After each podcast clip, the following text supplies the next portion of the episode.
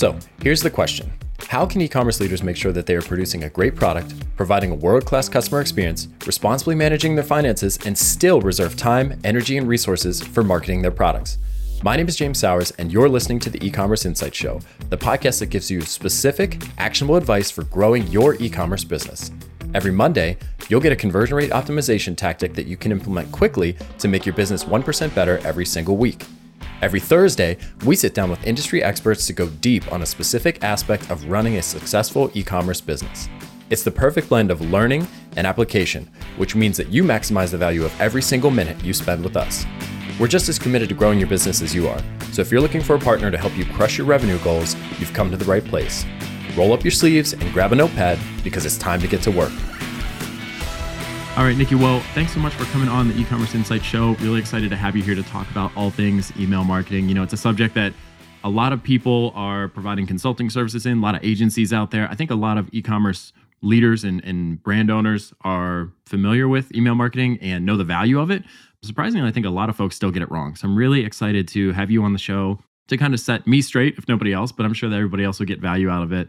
Maybe before we get into some of the technical stuff, what's the 60 second overview of who you are, what you do for your clients, and maybe like a project or something you're working on right now that gets you excited to fire up your laptop in the morning? Cool. Yeah, pleasure to be here. Thank you. I definitely love talking about this stuff. So if nobody gets anything out of it, I will get something out of it. Okay, so we are a very, very small micro agency, like a micro, micro agency, um, where we um, work uh, on email for SaaS and e commerce. And something that I just recently, like, neurons fired in the brain, like, oh, got that understanding, is how much the two industries will feed off each other for me, where I will take best practices in one industry and then start applying them to the other industry. Because each industry has their own standards and defaults and it's just a cool way to be a little more well-rounded and, and just see interesting new ideas and insights and, and, and things to test and play with. Um, so I always kind of was like, oh, I really should niche down into one of them. Why am I doing two? We should really do one, but I couldn't let go of either of them. And I'm kind of like, hey, that's cool. We're doing both and it's beneficial. It's a good thing.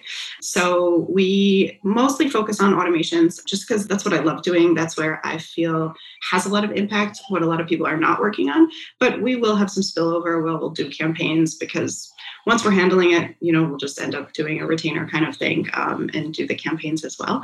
But that's kind of like the front door is okay, let's work on our post purchase nurture, let's work on our abandoned cart, things like that. So that's what we do. It's kind of funny to be talking about a SaaS one on an e commerce podcast show, but they are an e commerce focused brand, Shopify Plus partner. And I'm just really excited about it because the project is for Elevar, which is a GTM like tagging it's like fun data stuff, you know, where just kind of making sure that your data is accurate and you're using like you have clean data basically because there are so many pieces of tech that we have as e-commerce merchants you know that are all talking to each other but are talking to each other wrong.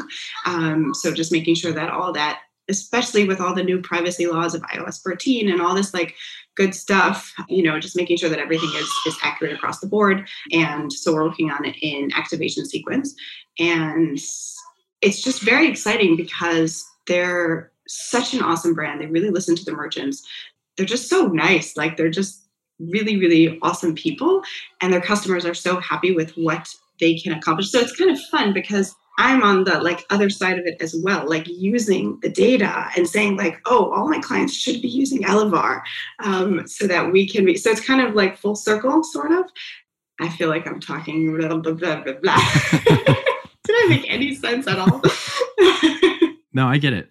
It's always good to work with a great team too. Like the the interpersonal aspects of client work often get overlooked, right? But it's like the product has to be interesting, the subject matter has to be interesting, but also the people have to be good folks to work with, or else it's not going to work for either party, right? Like either they're going to fire the consultant or the consultant's going to fire them. So it's great that you found uh, a home. Was it Elevar? Is that am I pronouncing that right? Yeah, it's great that you, you met them and uh, it seems like a match made in heaven so far. Maybe maybe we're still in that honeymoon phase. Maybe we'll maybe we'll find some blemishes down the road, but probably not. They sound like a good team. we have been working together since last year August, I think. So this is a new project, but we have been working for a while. So I think we're past maybe maybe not. Maybe it's still we need that year to get out of the honeymoon. You know, and also that will that's a, a really good point that you touched on that that the great team also does filter down into the product because you know the same way they'll listen to me as a consultant they're listening to their customers too. And like especially their field is changing so much right now. Like all the data laws are, are really changing and they have to be on top of that and listening to what's happening and changing based on that which i can't imagine is easy. It's really like you know you made a great product and it worked really well and it was awesome. And now you have to reiterate and and just you know and they're just they're going with it. So yeah definitely. We all have to be really um, flexible and adaptive in these days right now with everything going on in uh, in the world and and in business especially e-commerce. So it's kind of crazy. You know you said you focus on the automated sequences. Definitely want to get into those later but i think one thing that jumped out there is the relationship between saas and e-commerce which is maybe not immediately intuitive to a lot of folks, but I interviewed Val Geisler on the show, which I'm sure you know, and and I said the same thing to her. I'm like, man, software is so far ahead of e-commerce in terms of certain areas, right? Like they've been operating on a subscription model for a long time. And now the thing that people are banging the drum about in the e-commerce world is like get customers to a subscription, get them to some kind of membership community-based thing, get that recurring revenue foundation so you're not constantly trying to like replace revenue from one-off purchases or whatever. So it's like if you look at the SaaS world, they're so familiar with increasing customer lifetime value, focusing on retention and managing churn, getting that expansion revenue, getting people to upgrade to new plans. Like it doesn't translate one to one in the e-commerce world. Like you're not getting somebody to go from a basic plan to a premium plan usually, but there is something like if they're buying your foundation, you also want the concealer or whatever. Like I don't know anything about makeup, but you want to kind of like you want to increase the overall value of that customer. And one of the best ways to do that is through email. So I think your point's very astute is like if you're struggling with email marketing strategy or you're running out of ideas or you feel like you've kind of like captured all the value you can, just subscribe to a few SaaS newsletters or sign up for some free trials and just see how they communicate with you. Cause a lot of that stuff can be kind of tweaked a little bit and applied in an e-commerce context and can really make a big difference in terms of customer engagement, but also financials, right? Actually, especially since we were just talking about Elevar, it's very interesting because we ran an upgrade sequence for them back in January where they were changing based on all the, the, the data laws. They upgraded, they did like a, um, a version two. So they upgraded all their all their merchants to version two. So we were trying to get people to upgrade. And we made a mistake in terms of pulling people out of the sequence once they upgraded. So they were still getting emails even though they upgraded. And a lot of the merchants emailed back and said, Hey, I'm getting these emails, but it's okay. I'm actually learning a lot from them. These are really interesting. Like, we really care about email marketing and we've been like studying up. And it's interesting for us to see the emails that you're sending out. So that was so cool to hear. But it's really true that, you know, it's such an easy way to learn about marketing is just to watch emails and see what people are doing and and yeah across the industries what are the saas people doing with their subscriptions and how can we start you know especially because like you said they're two steps ahead you know so how can we start playing around with that so like things like I know that uh, Profitwell, they've been running all sorts of fun D2C shows and everything, but even reading their other emails where they're trying to get you to subscribe to their product, that's going to give you some interesting learnings as well. So, yeah, definitely great ideas. Awesome. So, I was doing my research like a good podcast host before this, and I went to your site. And what caught my eye is you have this section in the hero area where it's like, do you want to test drive a sequence? So you sign up for my newsletter, I'm guessing, or they get on some kind of email list segmented, whatever that you have. But I'm curious, like without, you know, spilling the the secrets that you have in there, because I've never really seen that before. Like I'm an email marketing person, test drive my sequence and just see how like I manage my audience and my community. Can you give us like a high level overview of like what that is? That's more of a curiosity. You know, I guess you could call it an icebreaker, but I saw that during my research and, and you know, before we get into the meat of the conversation, I'm just like, what is this all about? You know, and I could subscribe and find out, but unfortunately I saw it like yesterday. And so I wouldn't have time to get all the emails. So what, what's the deal there? Why did you put that together and what's the goal? That's an awesome question. So yeah, I just felt like so many people were coming to my site and then wanting to hire me and having like a whole bunch of conversations about around hiring me like what you know all the questions you have when you're considering to work with a consultant. So i was just kind of like why don't we just automate it? Like this is what i do for everyone else is automate all these conversations. But beyond that because yes exactly like it's not like i'm trying to automate the relationships you know we were going to have good client relationships.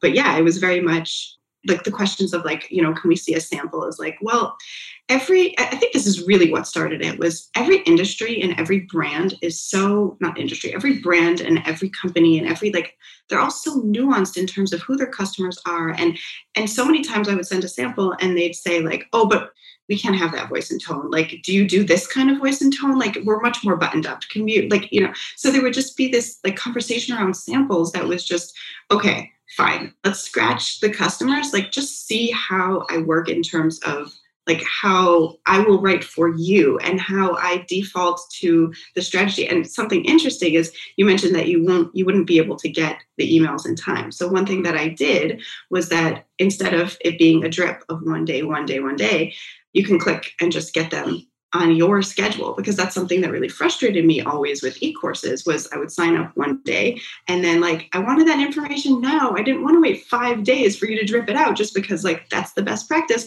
We send out one email a day. So I actually stole that from Brennan Dunn. He had an e-course where like you could click through and just get all the emails when you actually want them. So I thought that was a really cool strategy. So yeah, it's kind of just like a little test drive exactly. Like it was also sort of from this whole idea of you know every saas founder is now trying to move to product led growth where you can test it out yourself and without getting on a demo and just you know without actually you know having that conversation just do a little bit of testing it out yourself, trialing it out yourself. Um, so I was like, okay, how could you trial a sequence? Okay, let's write one and then let's see how you like it. So that was kind of like a bunch of the, the thoughts around around that test drive. Um, and then yeah, at the end you can uh, choose to, or maybe at the beginning you can choose to be in the newsletter. I don't remember if I set it up in the beginning or the end, you know. And then yeah, you'll you'll get the rest of the newsletters or or not. If you just want to see if you want to hire me, then you could just take the test drive too. So Uh, it's a fun experiment. it's really smart to use the choose your adventure kind of model because, especially if the context, I mean, that, that just accentuates how important it is to know your customer because like if you know that these are clients who want to see a sample of your work like they probably just want to rifle through six or seven emails and like you could have just put that in a google doc and said here's a welcome sequence i wrote for my own business like review it but that doesn't really feel as polished as like at least getting them in into their inbox like seeing the emails how they're designed maybe they're plain text or whatever but like just seeing a real tangible example. And then okay well i got one i want the next one right now. And right now so they can still like move through that at an accelerated pace and knock it all out in less than an hour right? They could just rapid fire click through that and i'm sure they get delivered pretty much right away. But it's just so much more impactful i think than dropping it in a google doc and just saying like here's here's something i wrote for myself. So here's an example of my work right I think putting them in that experience kind of helps them forecast what that would look like for their customers, right? And how they would be guiding their own experience. So that's super smart. Great, great play there. I like that strategy. Awesome. Thank you. I think that's also like, yeah, I just like default to like, okay, list, list, email, email. Like it's it didn't even like cross my mind, like, oh yeah, I could make a portfolio. right. but it's like, no, emails. yeah. You know, I think it's a great example of of your capabilities. So um, I think that was super, super savvy let's talk about email marketing, right? I think, like I said before, in the e-commerce space, I think people get the value of email marketing. Like you hear a lot of people out there, like if you're not getting 30% of your revenue in an e-commerce context from email as a channel, then you probably have room for improvement. So let's talk about that. But at the same time, like I buy a lot of products and I still have some really bad email experiences, right? People are using off the shelf confirmation emails produced by Shopify, WooCommerce, whatever they've got used as their platform. There's like no follow up post purchase. So it's just crickets until the product shows up at my door. And then even after that, I'm not pitched for a review, I'm not pitched for a referral, none of that kind of stuff. Like there's just so much more opportunity out there. And I'm curious if you have a perspective since you work in the industry, why that might be. Like when folks come to your door, is it, hey, I don't know the first thing about email marketing? Or is it, I'm too busy, I haven't touched it yet? Or what's kind of holding founders back? Because there are some brands out there doing a really great job. And maybe you know some of those and we could share some of those today. But there are a lot of brands that are just kind of like, just coasting right and leaving a lot of opportunity on the table so so why do you think that is if they understand the value but aren't quite executing on that what's the the gap there what's causing that kind of gap in between the knowledge and the execution I feel like it's a few things. I feel like definitely the busyness is is that's always you know a, a good reason. Um, but I think also there's a little bit of a, a gap of understanding what it means to get to that 30%. You know, where can I just do it with these out of the box templates that Shopify is giving me, that Klaviyo is giving, that Klaviyo is giving me? Um, will that do it for me? Um, and you'll read a lot of blog posts that say, yes, that does work. You just need to have the pieces in place. Like, you know, if you set an abandoned cart, reminder, you know, two hours after, which is what the recipe is in Klaviyo, um, you're going to recoup whatever the stat is, uh, I don't know, 27% or something like that. Uh, and if you set another one, then it ups to 43%. Um, and and this is true to some extent, whereas having something in place is going to it's going to move the needle for you. It definitely will. Like that's how powerful email is is that if you do bare bones basic you will see results. It's amazing. I love it. It's fabulous. Um, but I think there's a gap of understanding how, when you customize, how much of a difference it's going to make and how it's going to just bring things up even more. Um, so I think I think that's definitely like you know you'll you'll see a lot of best practices around just the basics because the basics do do good work, and then understanding how it can get even better. That's where I feel like is the gap of the knowledge um, to the point where a lot of the like our leads will who come in are just you know like okay can you just write something for us? Um, and not understanding you know that we want to be talking to the customers. We want to be you know seeing that customer journey. We want to be strategizing and customizing and doing a little bit more beyond just like taking the template and making it more snazzy. Um, you know so yeah i think that's that's probably where the gap is more yeah, I think we see a lot of the same stuff in optimization where like people are like, I know conversion optimization or CRO is important. I read about it all the time. I see these case studies of, you know, companies that committed to it and saw these big lifts, but I don't know how to do it right. So I just don't do it at all. Something like that. And it's like, I'm afraid, I know if I do it right, it can make a big impact. But if I make a bad decision, I can actually lose money. I can lose customers. I can reduce the size of my list, whatever. So I think maybe there's the same thing going on with email where it's like, I know I read about all these brands or I hear on podcasts how great they are at email, and I just don't know how to replicate that for me. And that's where somebody like you would come in and help guide them through that process, maybe do that customer research on the front end, that kind of thing, and like kind of brainstorm that out, map out the sequences and that kind of thing. So the other thing I think is is holding a lot of folks back is they think email marketing is just newsletters and sales campaigns and promotions and stuff like that. And that's definitely part of it. But like you said at the beginning of the show, like you specialize in kind of these automated evergreen sequences welcome sequence, abandoned cart, post purchase, whatever it might be. And there's a lot of money to be made there too. But a lot of tools and platforms will give you kind of an off the shelf solution for that. And it's fine. But even they would probably say, we never intended this to be your solution forever, right? Once you get to a certain size, there's a level of sophistication that should probably come with that, right? So if we weigh kind of the one off promotional type of stuff that I just call them sales emails versus kind of the more customer journey focused, you know, automated sequences, how would you distribute like don't know if it's really opportunity or revenue potential or whatever, but like if you were a brand owner, where do you divide your attention in terms of like 80% to campaigns and 20% to workflows or, you know, switch those numbers or somewhere in between? Like, what do you recommend? Good question. See, I tend to look at it as the newsletters are, you're always doing them and you always have to keep churning them out and churning them out. Whereas your automations, you set them and you can't forget them. You can never forget anything. You can never set anything and forget it. I don't know why that's even a phrase. It's first of all foundational forever. And then, you know, you just revisit it and optimize it going forward.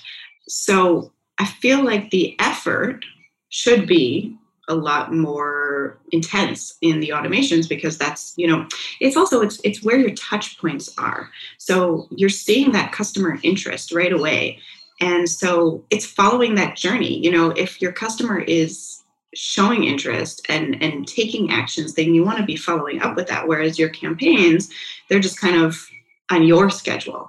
So campaigns are wonderful. You should definitely be sending them and they will be giving you great revenue.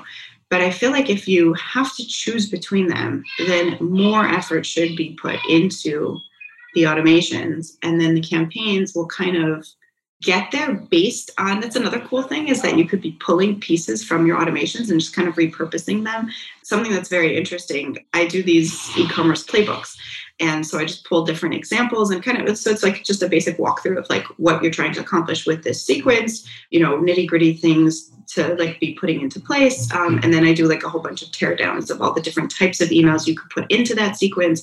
Uh, and then I tear down like a full sequence.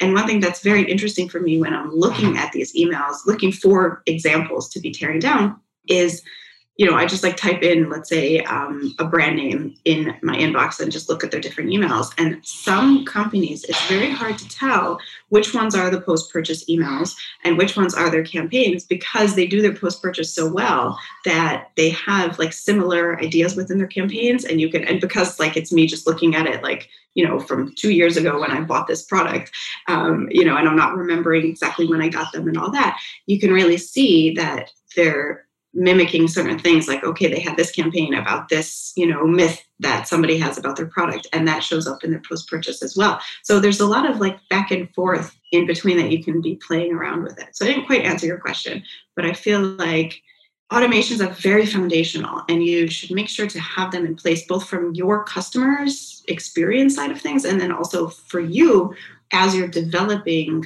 what you want your campaigns to be so that they're not just 50% off sale 20 i mean okay no one does a 50% right. sale but um you know sale sale sale sale. So like what are some thoughtful things that you can be doing that are not just content that are sales emails that will get that sale but are beyond just a discount or a promotion and are more you know walking them through objections or educating them about your product or things that are a little more strategic that you will naturally be able to pull from your automations yeah from my seat it sounds like the campaigns or the promotional emails are more of a volume play, right? That's like being present in the inbox, staying top of mind, nurturing those relationships frequently, right? Being on a consistent cadence. Maybe you hear from us every Thursday or something like that.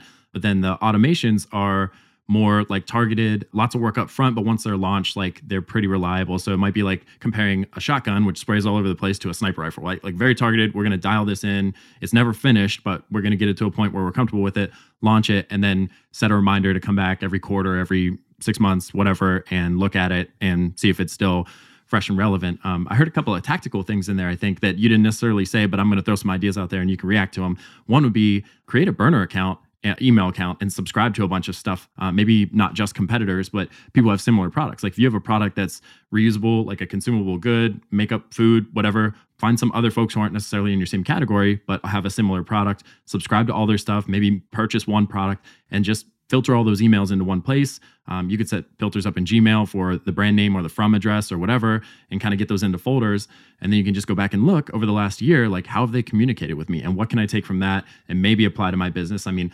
I hesitate to tell folks to do that blindly, right? Think about it. Think about your customer. Think about what's important to them. What's working for one person might not work for you, but that's an option. And then the other thing I heard is this interplay between you know the automated campaigns the workflows and the sales promotional emails and kind of like blending those two taking something from the campaign putting it into a weekly email or vice versa the other thing I would throw in there is your content marketing. If you're blogging and you're writing to solve customer needs and educate customers, uh, if you're seeing a lot of traffic, if you're seeing a lot of engagement, comments on those articles, or they're getting shared on social media, that might be a signal like ding, ding, ding, let's put this in our post purchase flow. Let's put this in our welcome sequence. Like something about this is written in a way that people like it and they seem to be engaging with it.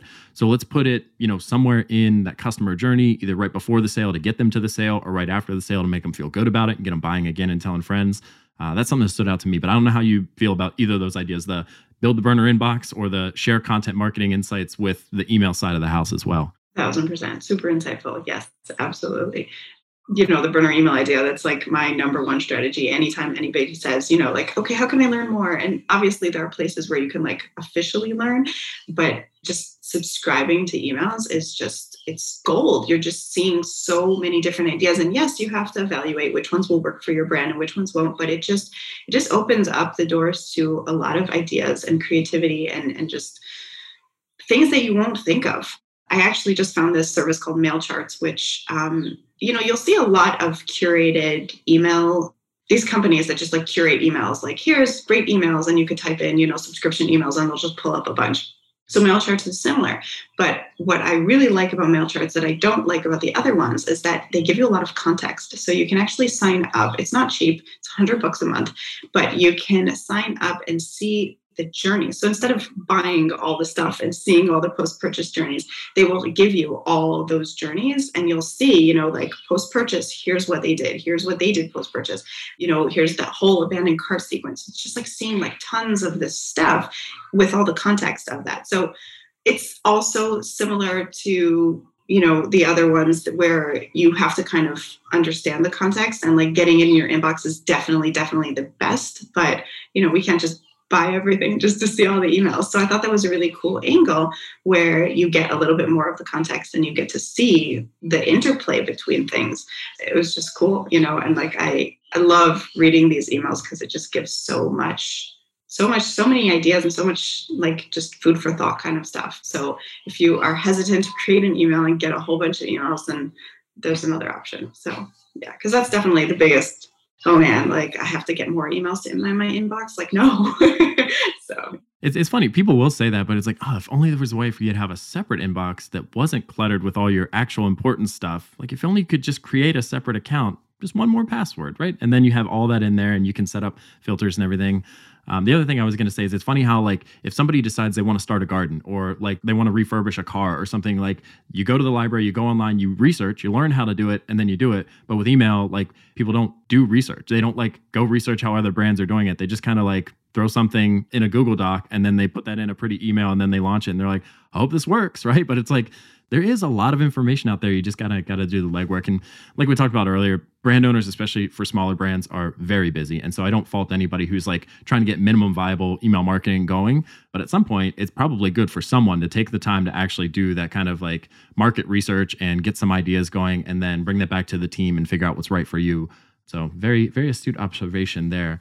I got a question for you about email design. So you straddle this kind of e-commerce and SaaS clientele.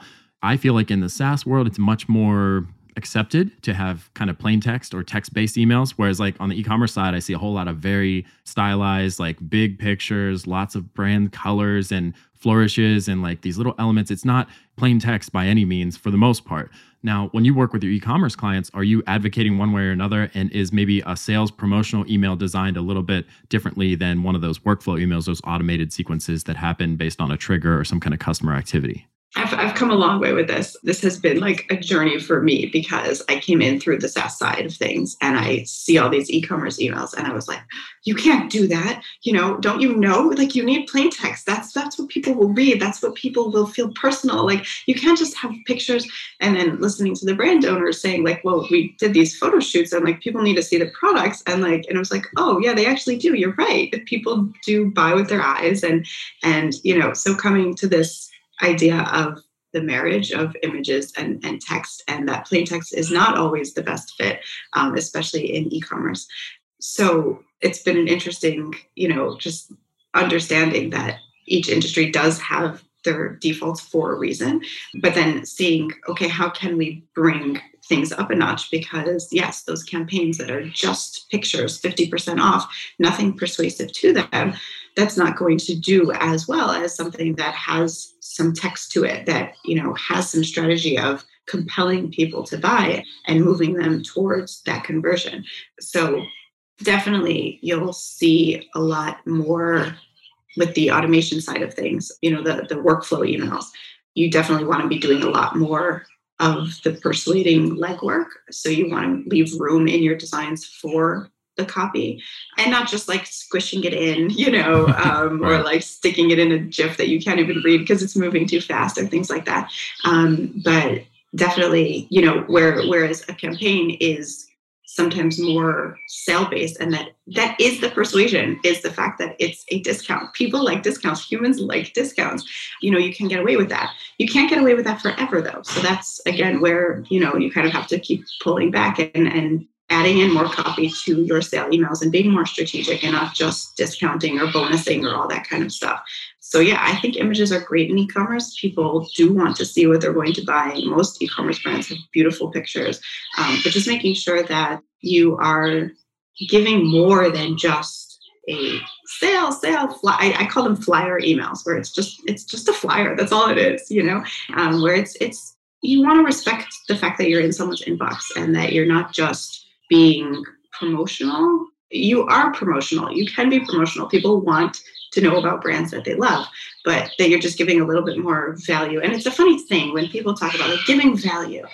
Very often, especially if they're opting in on a you know a, a, lead cap that is a discount then what is the value the value is the fact that they're getting sold to they want to get sold to they're interested in your product that is value but where you're giving value in a sense that you're helping them make that decision, that you're helping them choose the right product, that you're helping them choose the right sale, even maybe not this sale, but the next sale.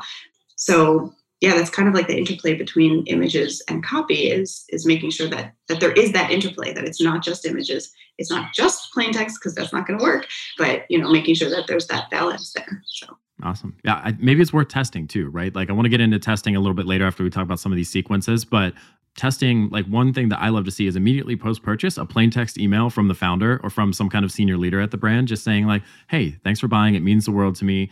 Here are three things you need to know since your product is on the way. Like when you get it, you know, clean it this way or whatever, like test it in this order, that kind of thing. Just a little personal touch there and it's and it's from them ideally if you reply it goes to them or it goes to you know some inbox that's managed by their assistant whatever's got to happen. But like i like that kind of plain text personal touch immediately post purchase uh, that's just one example but maybe it's worth experimenting throughout these different types of emails. Like obviously if it's a sale or it's promoting a specific product you got to see the product in some way. But there are some engagements where it's like maybe it makes more sense for it to feel like it came from a person who's just checking in and seeing how your experience with the product went now that you have received it and it's been a couple of days, right? Like maybe that's the personal touch and I don't need a bunch of graphics. I just need, you know, James in my inbox saying, "Hey, how's it going with that new sweater? Is it fitting okay? Like here's the details about returns. What do you think about the material? Just remember you want to care for it this way so it doesn't fade or or you know, tear or tatter or anything like that." Um, yeah, I, I just think it's worth experimenting. So I definitely want to get into like things that you test in email a little bit later and how you set those up. But maybe before we do that, let's talk about some of these sequences because we're talking kind of the blend of the two promotions, campaigns, and also like automated sequences or workflows. Like if you come into a client account, is there a certain place that you know I can just dive right in here and almost always make progress and get a quick win and because you want your clients to kind of retain you over the long term right so it's like i know 90% of the time when i jump in they've got the standard abandoned cart sequence that offers a discount right away an hour later and then it's got these time gates that like everybody's experienced. Like my wife's conditioned to automatically abandon her shopping and wait for the email because it'll come within the next hour and then use that discount code. So like consumer behavior has adjusted to this. It's so um, it's so much of a recipe right? Like a repeatable process uh, I don't know if that's the one where you would jump in, but is there a place where you know, like, I know if I jump in and I create a sequence or I improve this existing sequence, I'll get that first client win, and then we make real progress in months two, three, and four. But I got to kind of earn my keep in that front end. Yeah, definitely. So it's funny because I always default to like, we should really do the abandoned cart first because of this, because so many people are conditioned to this, and because there's so much data out there on how abandoned carts are so you know giving those notifications are so it's so lucrative. But what i've seen actually more and there's less like data out there in you know the blog posts of the world is optimizing the post purchase because that is harder to track and harder to whereas with the abandoned cart that recipe does decently well enough that it will make more of an impact to customize the post purchase that like the the basic template post purchase does like eh and then once you customize it, it does like great. Whereas the abandoned cart template does like, oh, okay. And then customizing it does it great. So that gap of eh to great and then okay to great, I'd rather like focus on the post purchase. And I think that's because they're already a customer. They've they've become a customer. So you know that they are warmer and they're open to more conversation and also that you can follow that journey really well. You know like you know when the item left the warehouse when it's getting to them when they're probably starting to use it when they're probably reaching that like aha moment. So really being able to like follow through with that is going to really help them continue on the journey with them. And that's something that i don't see a lot in post purchase nurtures is what besides the repeat purchase are you trying to accomplish you know? And like the repeat purchase might be that goal and that's totally fine. That's a great goal. You are in the business to make money and sell more products. But like what are some other ways that you can get them to that repeat purchase? You mentioned something previously um, you know get them getting them to join your community getting them to read your blog posts just getting them in your ecosystem so that they're not just a customer but a brand advocate. So moving them through these goals to all these different little micro goals until they get to that final, okay, I am going to do a repeat purchase, you know, hitting that goal. Um, there's like so many different touch points that you can follow through with the post purchase that it's just like a really fun, great way to optimize and, and get the customer to just feel happy about your brand. And, and it's a good win for the clients. And it also is kind of that foundational thing that I was saying before that can feed a lot. Once I start reading all the blogs and I'm like pulling which ones to put into the post purchase, then I have all this information. And now it's like, okay, let's let's do the welcome sequence now because oh, I want to pull this, and you know, and it just kind of like feeds all that, it, it becomes very, you know, foundational. Yeah, that makes a lot of sense because I can imagine it's one of the more robust sequences too. I mean, if you think about it, you make a purchase and it takes a few days to get to their home. So that's automatically a week and you can touch base with them several times uh, throughout that process. Maybe one of the emails I love to see there is like an FAQ email. So take your FAQ page that nobody reads and turn those into actual emails and say, like, hey, your product's on the way. I hope you're excited. You probably have a question about this and here's our best answer for it. And so it's like, okay, yeah, when I get it, I can't wait to dig in there and, you know, get it set up properly or whatever I got to do. Um, but then after they receive their product, you can check in and see how things are going and see if they have any questions or they need a return. That's a great relationship building tactic there. And then further down the line, there are all kinds of things you can do. You could ask for a review. You could get them to join kind of your referral program to get rewards for sending other customers your way. You could pitch them on complimentary products, right? But what I love about post purchase, and I'm glad you brought that up as kind of like the place you love to play first, is because there's never a, a higher sentiment between a customer and your brand than right after when they buy. That's the biggest commitment I can make in that moment. And I'm saying, I like your brand and I at least want to try it, right? So why wouldn't you make some of your most compelling offers or like make your most personal kind of like educational, nurturing, value-based propositions right there in those immediate days following that? Because like I'm just feeling warm and fuzzy and I haven't like gotten the product yet. So there's no chance I've had a bad experience yet. And I'm in this kind of like middle ground where I'm excited to get it, but I don't have it yet and I'm feeling good about the purchase. But if you just kind of like allow crickets to set in and maybe there's a shipping delay or something like that, like all of a sudden I'm like, I don't even remember ordering this, right? I don't remember like what it was about or whatever. And if you don't use that space, then you run the risk of like losing a really strong connection with a customer who could buy from you again or could tell a bunch of friends about you. And I just think that's a really big missed opportunity that I don't know, the majority of brands that I interact with like aren't even touching that. And so I think it's really smart that you said, let's jump in there and um, take advantage of it and then use that as kind of like the foundation or the raw material to go back and look at a welcome sequence and abandoned cart or, or something like that. That's a really good point about that emotion. You know, like, yeah, anytime I buy something and then I see that name in the inbox, it's like, oh, my things. you know, it's it's that excitement. And anytime you can get emotion in your inbox, in, in your customer's inbox, it's like a huge opportunity. So yeah, that's definitely like a big difference between, you know, an abandoned cart or a even a welcome to the email list. Obviously, you know, they give you their email address. That's something that's valuable. You know, that emotion is going to be high after that post purchase, definitely. Yeah. Yeah. Okay, so let's talk about one of those other two. Do you want to get into the welcome sequence or the abandoned cart? Where where do you like to go next? I mean, abandoned cart's kind of like I don't want to say it's it's established, but most people it's like two or three steps maybe and there's always a discount at the end or maybe right at, right away it depends on how you manage your brand and whether you want to be like a premium brand or like how you lead but i feel like that one's a little bit more established so maybe we don't even need to address it but like i just think a lot of brands give the discount right away and i'd like to see them at least reserve it for the end and be more of a hail mary right like First one is maybe, well, I don't want to do your job for you. So, how do you feel about abandoned cart sequences? Let me get your thoughts, and then maybe I'll chime in if I hear, hear anything that uh, I feel differently about or I've had a different experience with. Oh, cool. Yeah, I'd love to hear that. Yeah, I think the biggest, biggest problem that I have with abandoned cart sequence is that they typically have no information to them. They have no anything to them. It's just a reminder. You know, it's like, hey, you forgot something. Hey, you forgot something. Hey, you forgot something. Here's a coupon. So often it's not that I forgot to abandon my cart. I mean, listen, that, that, definitely will happen that, you know, you get busy and all that kind of thing. But many, many, many times it's the fact that you just, you're not sure about something, you know, you're like, is this really a good product for me? Is that, you know, like, can I, do I want to pay shipping on this? Or, you know, how long is it going to take to get to? There's just, just questions. You know, anytime you abandon a cart, there's often the questions surrounding it versus just like, oh, I forgot. So great, send out the forgot one you reminded them wonderful. You know let's hit some objections that people might be having. Let's talk them through and help them reach a conclusion. So you know either that could be like that faq email that you um, mentioned or breaking it up into a few faq emails.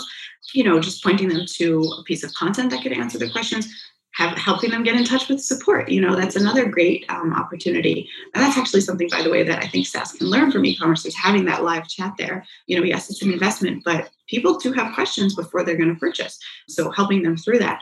So those are like the kind of like basic, you know, and then test it. Like see what happens if you don't offer a discount at all, like throughout the sequence, you know, and just what, what's going to happen there.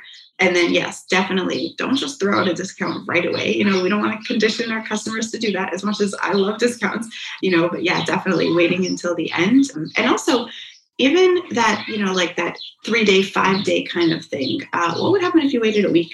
we are very much, we want our stuff right away when we want it. But sometimes if it's something that people are really thinking about and or something that wasn't just like an impulse buy, something that they can wait on, you know, what happens if you wait a week? Will they actually want it more because they've been thinking about it for the week or because they were just kind of browsing then and now they're kind of like, yeah, I still want it. Like imagine that that the beauty of that full week wanting it a whole week later that means it's not just this impulsive decision it's it's something like oh yeah i want this and i want to try that and how much how they'll look forward to that and build that relationship a little better. So there's all sorts of fun things you can test with this um, but just kind of thinking more from the customer side of things where they're not just like oh i forgot or oh man I, I left my credit card at home. You know just it's that decision around buying what's going into that decision. And and you as a founder should know that and probably do know that especially if you're talking to your customers you know what what went into the decision of buying the product that's a really cool idea for extending kind of the life cycle because I think everybody thinks about abandoned cart sequence like this lasts two or three days, right? You get one an hour after you abandon, 24 hours, and then maybe 48 or something like that.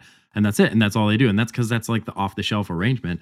But man, what if you extend that, especially for high ticket products? Like, what if you extended that a month and it's like you get a few right away in that in an immediate week, and then it's silence, and then three weeks later you say like, "Hey, still dreaming about that Fender guitar? Like, you deserve it. Treat yourself," or something like that, like some kind of mess, because you know, like they're still thinking about it. If they were shopping for it, like um, shopping for something expensive, like a guitar or a computer or something, it's like, "Hey, is, are you still having trouble with your laptop? Does that thing need an upgrade? Like, we're still here, and here's some questions about that." I think that's super savvy. That that'd be really cool. I think people probably think that their newsletters will take over for that. So, like, what do you mean? I'm still top of mind. My newsletter will do the job for me. But yeah, it will be so much more targeted if it's actually addressing the fact that your laptop still doesn't work and you need an upgrade.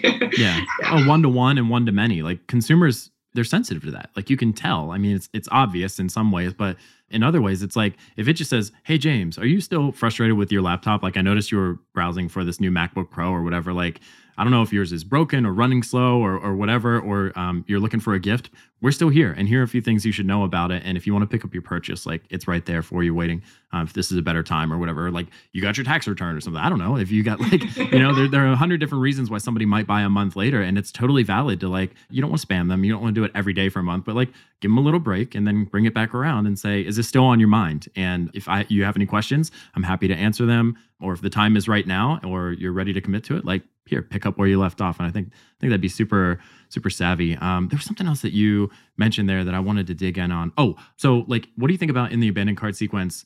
Sharing somewhere in there, sharing like, uh, here's how other people use this, right? Maybe it's your team doing like a quick little 60 second YouTube video using the product, or it's like customer reviews, but it's like um, segmented based on what was in their cart. And it's just like, okay, so maybe it's FAQ, uh, maybe it's how can we help, like hit reply, and our support team will step in. And then it's like, here's why Stacy from Wisconsin loves this product, and here's her review, or here's her using it, something like UGC. Like, I think that is kind of underutilized too. I almost never see that. And I'm just wondering, like, you have 397 reviews on your product page, like, use that to help somebody buy in an abandoned cart sequence context, right? That just feels like a missed opportunity. Yes, definitely. I love review emails. They're so it's just reading the reviews, like all of a sudden you're like, why can't like of course I need to buy this? You know, like I'll I'll be convinced, you know, even just writing the emails. Yes, it's definitely what I will see often is just like a waterfall of reviews. Like, here's what other people have to say. Make your decision based on this. Review, review, review, review. Um, which is definitely fine. It works. But yeah, creating that story more around them. And it doesn't mean just like one customer story, but kind of just making it a theme of the email. So, like, if you know that people hesitate because of reason X, then choosing the reviews that are around that and creating the narrative of the email around that idea because yeah people trust other people more so just giving and even just you know hearing people work through their hesitations you know like if you have a review that's like well i wasn't sure because of whatever you know that's that's very powerful it's like hugely helpful to help people move past the hesitations they have and get there definitely yes Awesome. So let's cover this last category really quickly the welcome sequence. So I'm picturing this as somebody sign up to your newsletter. Like every site in the world has one of those discount pop ups. I just want the 10% discount code or whatever. Give me your email. And then there's some point between that and when they fall into kind of like your regular weekly newsletter, marketing email cadence. Is that what you're thinking when you say welcome sequence? And, and if so, what are the most important aspects for that for the brands that are executing it well, not necessarily, you know, the default that a lot of brands put in place, which is probably one or two emails and then drop them into the sequence, right? So it's kind of similar to the post purchase in that you are following that customer journey. You know, they just gave you that email. Now, what do they want? What do they want? So they didn't buy, but they're telling you they're interested. So there's kind of like a few options of what they want and what they're interested in, what they're thinking, and and you kind of want to be matching that. And okay, so if you have a really expensive product, is it that they are, you know, just kind of wanting to learn more and and just like mitigate some risk. So what can you do about that? You know, can you educate them? Can you um, have them join a community where they'll talk to people and just you know work through that idea? so just kind of like following like what what's happening here like why are they subscribing but not buying are they just not ready are they just you know an email marketer who wants to read your emails you know just kind of like walking through like what's what's happening and talking to your customers to your subscribers is a very helpful way of understanding why they just you know subscribed but didn't buy. And then yes obviously if they're looking for a discount then you know they just want the discount. Um, and then so what can you do if they just want the discount what can you do to keep them interested in your emails? Because you want them to continue reading your emails. So some cool things are just you know like asking them like uh, just doing a survey like you know oh hey you know what, what would be helpful for you showing up in, in your inbox you know or not a survey right? But like here's the different things that we can be offering you kind of a self segmenter and they don't even need to know that it's a self segmenter it could just be like hey i there's a few blog posts for you to read. Which one you know just here they are. And then tracking the clicks you know which one did they express interest about? Um, and then just you know segmenting that way. So kind of allowing that also to help you help them you know by just putting them into the proper segment based on on their engagement so there are a lot of similarities between the post purchase because you're kind of continuing that like brand loyalty kind of thing. Like you're trying to get them also the same way a post purchase, often you're trying to get them to a repeat purchase. So with a welcome, you're trying to get them to that purchase. So there are some similarities there, but it's like you said, you should be saving like your good stuff for your post purchase people. Um, and also, your post purchase people already bought. So you're trying more to activate them and get them excited about the product and using the product. Whereas with the welcome people, you're trying to get them to feel like they really need this product, they want this product, you know, more around the hesitation versus around the benefits. Obviously, you'll stick in the benefits too, but just like working through that journey. Yeah have a little bit of a background in kind of the info product space or like digital products like ebooks, courses, that kind of thing. And I know there are some tools on that side of the house that would allow you to put a link in the email. And if somebody clicks that link, they get a certain tag, and then that segments them down a different journey. They get a different set of emails from somebody who clicked the second link. Is that something that exists in Klaviyo or some of the more popular e-commerce tools, or is it more like you would have to get somebody out of their inbox to a type form or a survey or something like that, and then based on how they answer the questions of the survey, you can use a tool like Zapier or something to connect the two dots there. Because I'm just wondering how segmentation works. Uh, it seems like the welcome sequence is probably the best place for that. Like what's holding you back or what questions you have? Is it is it price? Is it unsure about the features and specifications? Is it you know i'm worried about fit or you know colors or materials or something like that or i have an allergy and i'm worried if like the ingredients are to something like that like letting somebody pick the one and then you have kind of four lanes of emails that somebody could go down. If they say allergy they get three emails talking about you know the nutritional makeup of your product and the allergies that definitely don't work and the allergies that you might want to be cautious about whatever like um, is that possible in some of the more popular tools that are really focused on e-commerce, like a Klaviyo or a Drip or something like that? Honestly, you could do it as simply as tagging. You know, they, they click and they get a tag, and then the tag will then trigger the next one.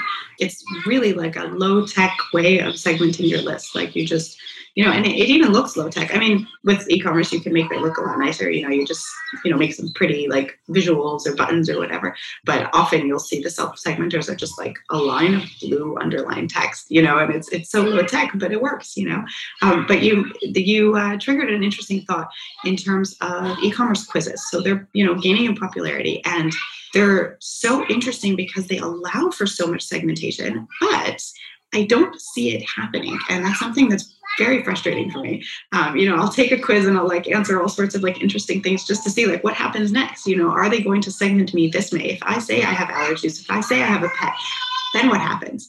And nothing happens. And it's so frustrating because it's so easy to segment based on these quiz answers. Like that's the beauty of the quiz. Like, yes, you're trying to help them make a decision and you you want to recommend a good product for them, but you're collecting all this amazing data too. So use the data you know collect that data and then use it to start you know giving those emails based on you know their responses. So that's just another like really cool entryway point like if you're if the people are coming onto your list through a quiz that's like a really interesting welcome sequence that will give you so much value so much because you, you are collecting so much data on it um, and it will be so segmented and relevant um, that it will just perform super well and i should start recommending this to my clients okay note.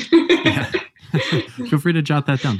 That sounds like one of those situations where the marketing leader or somebody on the team is like, we got to understand our customers better. And so let's run a survey and let's collect this data, but they never connect the dots. Like, how does that impact email? How does that impact customer support? How does that impact SMS? Like, or even it's like this will help us create better products because we'll know what percentage of our customers have dry skin versus oily skin or males versus females or whatever and it's like yeah that's super important but let's also like think about how we talk to them about those issues and bring them around in the marketing because that's going to move the needle on sales faster than creating a new product. We all know the product development cycle is like months right? So like creating a new product's great you should definitely do that but you know what will have a faster impact? Email sms website copy content marketing like take that data funnel it into all the relevant tools so that you can kind of segment and contextualize those elements because they're going to generate a return a lot faster and it's going to be a better use of that that quiz functionality awesome. I got just a couple more questions for you if you have the time. The one thing that i wanted to uh, make sure we get in is is testing right? So like obviously as a conversion optimization firm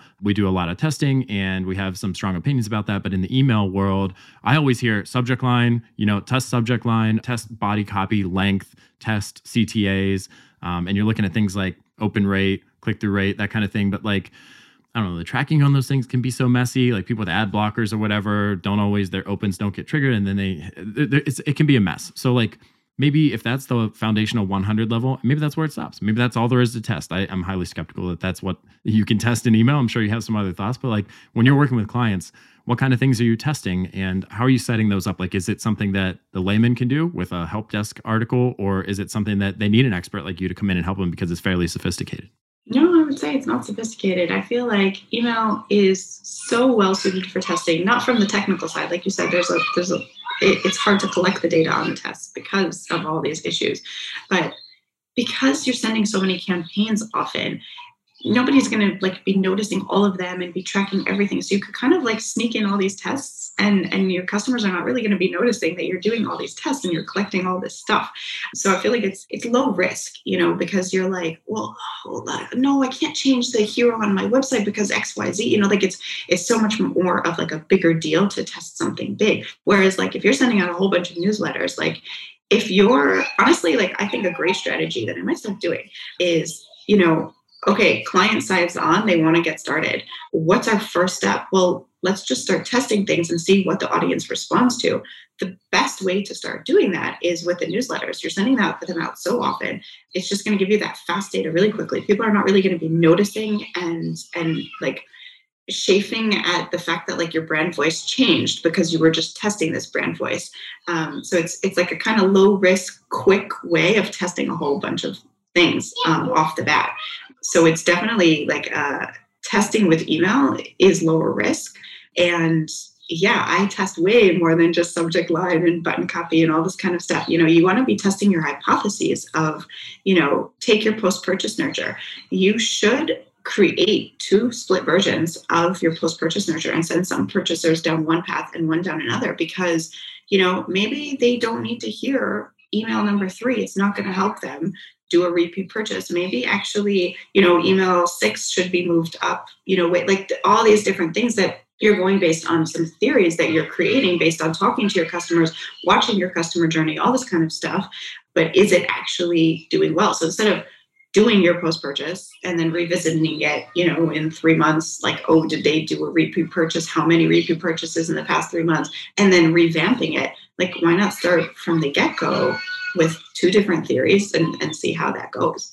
You know, there's just, there's so many variables with everything that like everything, test everything, always be testing.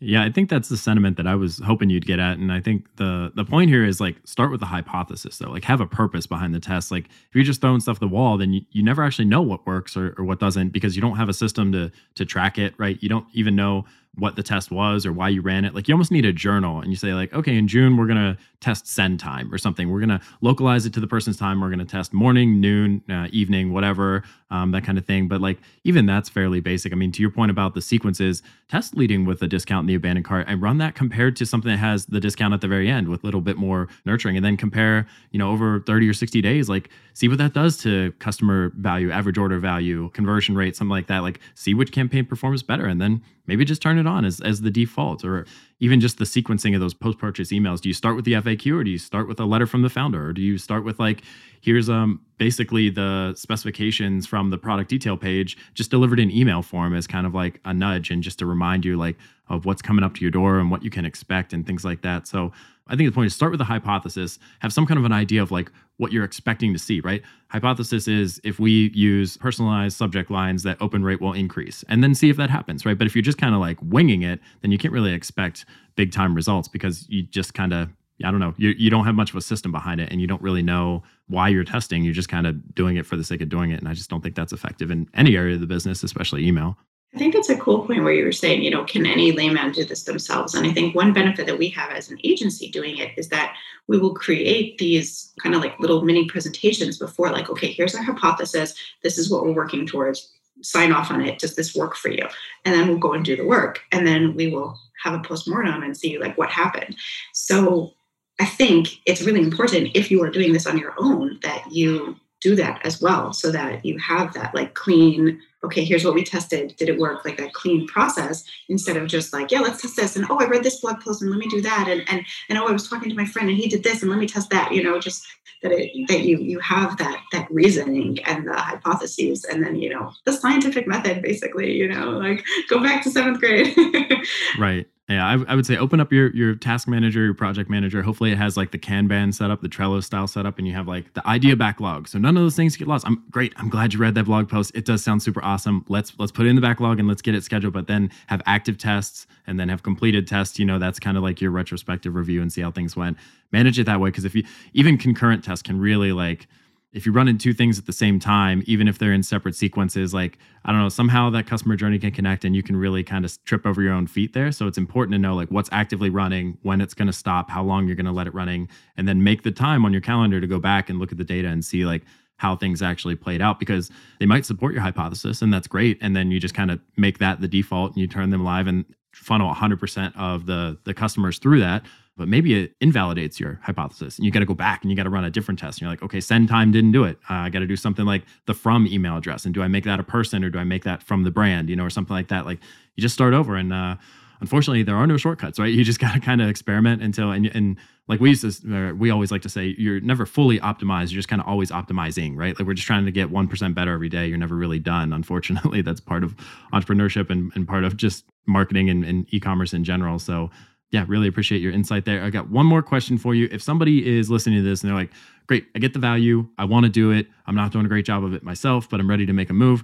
There are two kind of scenarios. It's like, okay, I'm going to jump in here and do the best I can, or I'm going to hire somebody to do it. And then the other scenario is I'm just going to call Nikki because she sounds really smart. She's got a lot of great ideas. So I want to work with her in each scenario, what would you like to see a founder do so that they kind of like maximize their chances for success, right? Like if they're going to DIY it, what should they read first? What should they, you know, where should they focus their effort? There's probably an 80 20 rule in there. And then if they're going to work with a consultant or an agency like you, what should they have kind of in place before they come calling?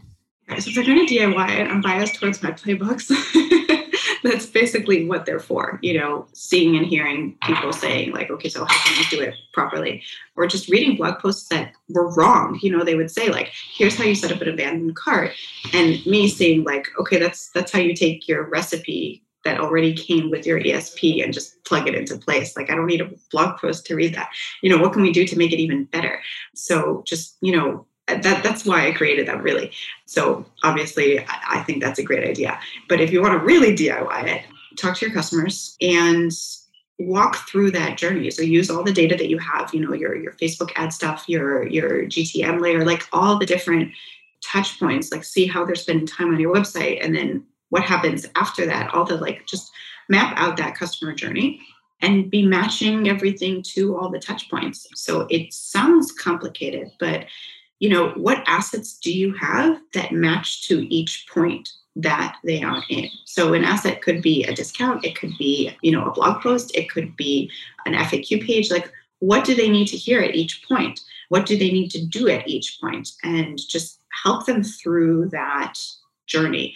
Something I once heard was like, never send an email that doesn't have a an action, like not necessarily a call to action, but like something that they can do to continue the journey. So I think that's a little like fanatic that you should never send an email like that. I think there are instances when you will, but you know, let's say that that post purchase confirmation, um, you know, you just guys just published an awesome blog post on that where like you want to continue that journey. Don't just send that confirmation email and that's it done you know? What happens next? What can they be continuing to do? It that's that's the whole like all these different automations. That's the whole point is just getting them through. So just mapping that all out and you know helping them through that journey so that's that's the diy way but really just like just start like just do it and and have that trello board of all the different you know tests that you're testing and just see what works, what's not working, what can be improved.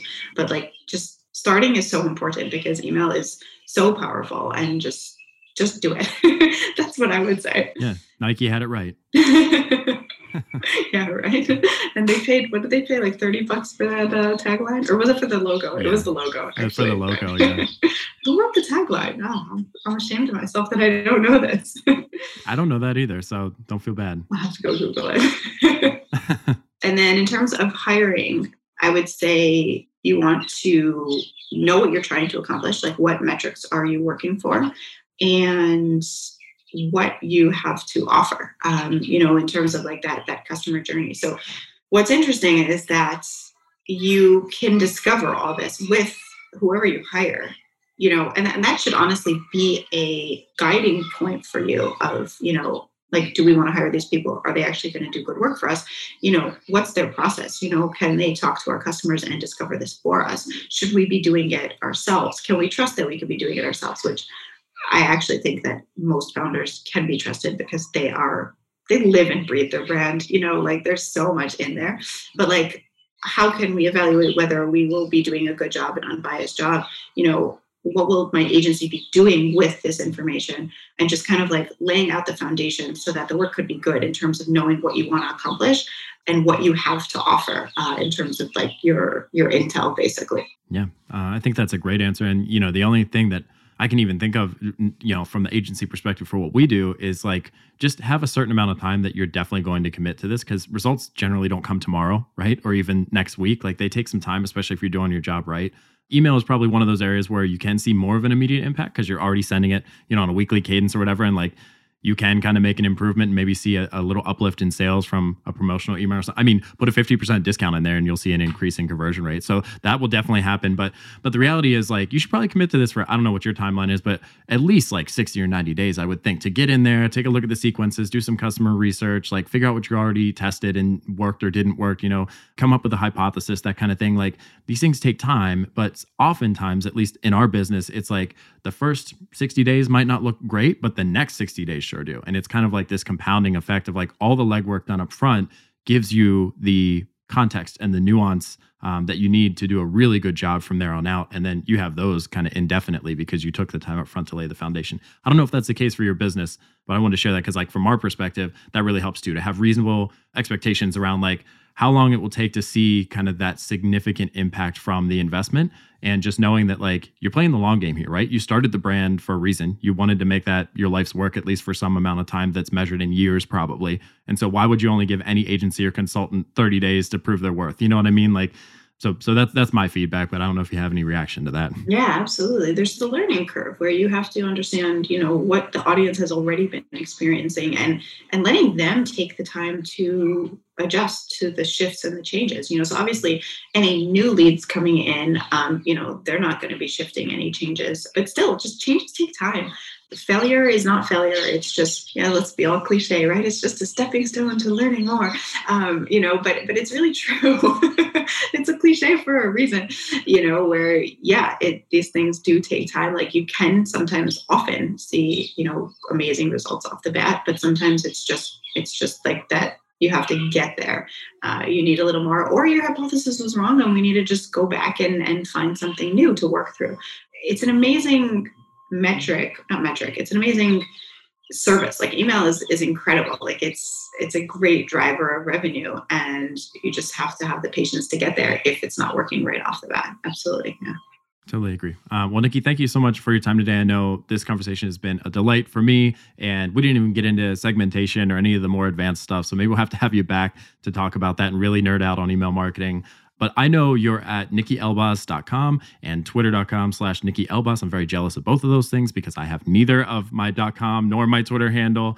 Um, so as a marketing guy, that breaks my heart. But I, you know, I was late to the game. I wasn't always a marketing guy. But um, is there anything else that you want to share with the audience, promote? Uh, this is kind of your opportunity to to be up on the pedestal and just share whatever message you want before we say goodbye. Okay, so message and promote. Promote my playbooks, uh, nikkielbaz.com slash email dash playbooks. I think. Um, yes, yes, that is the we'll link. link it in the show notes either way. Awesome. Right? you know, I, I think they're awesome. Um, I price them pretty low so that they could be accessible to companies that are just getting started with their their email uh, marketing efforts um, and they're just like foundational good stuff to be thinking about when you're setting your automations in place and then message is just yeah the nike just do it like i'm such an advocate for email that you just like just start and don't you know worry about the fact that you're not sending it often enough or you're sending it too often or you're you know you're dropping this offer or you're you know you didn't do that and the best practice is that. And you know there's there's so many voices that we can be having about how we're doing it wrong. We're not an expert blah blah blah. But just start and just do it. And like it's an area where intention and action just goes so far. So just just go. Just do it Awesome. Great advice. Tried and true. Well, Nikki, thank you so much for coming on the show today. Like I said, we'll have to have you back. I really enjoyed it. And um, yeah, just appreciate your insights in email marketing and all things business and entrepreneurship and e commerce. So thanks for joining us. Thank you. Super fun. Thanks for having me. Hey everybody, this is James again, and before you go, I just wanted to invite you to join one of the coolest things I get to work on as Director of Marketing here at The Good. It's called the e-commerce insiders list, and it's a private version of this podcast feed that gets you access to tons of additional bonus content like extra interviews, Q&A sessions, website teardowns, and anything else we can dream up. It doesn't cost you anything but your email address, and we promise to always respect your inbox. This is just our way of forming stronger relationships with our listeners and making sure that we produce content that is actually valuable to you and to your business. If you're interested, you can join the rest of the e-commerce insiders by going to thegood.com slash podcast and dropping your email into the form at the top of the page. We'll follow up with directions for how to access the private feed, and you'll be off and running. Like I said, this is one of my favorite things that I get the opportunity to work on because it lets me interact directly with e commerce founders and leaders just like you. If you're interested, I'd love to see your name pop up in my notifications. Until then, keep an eye out for the next episode of the e commerce insight show, and we'll talk to you soon.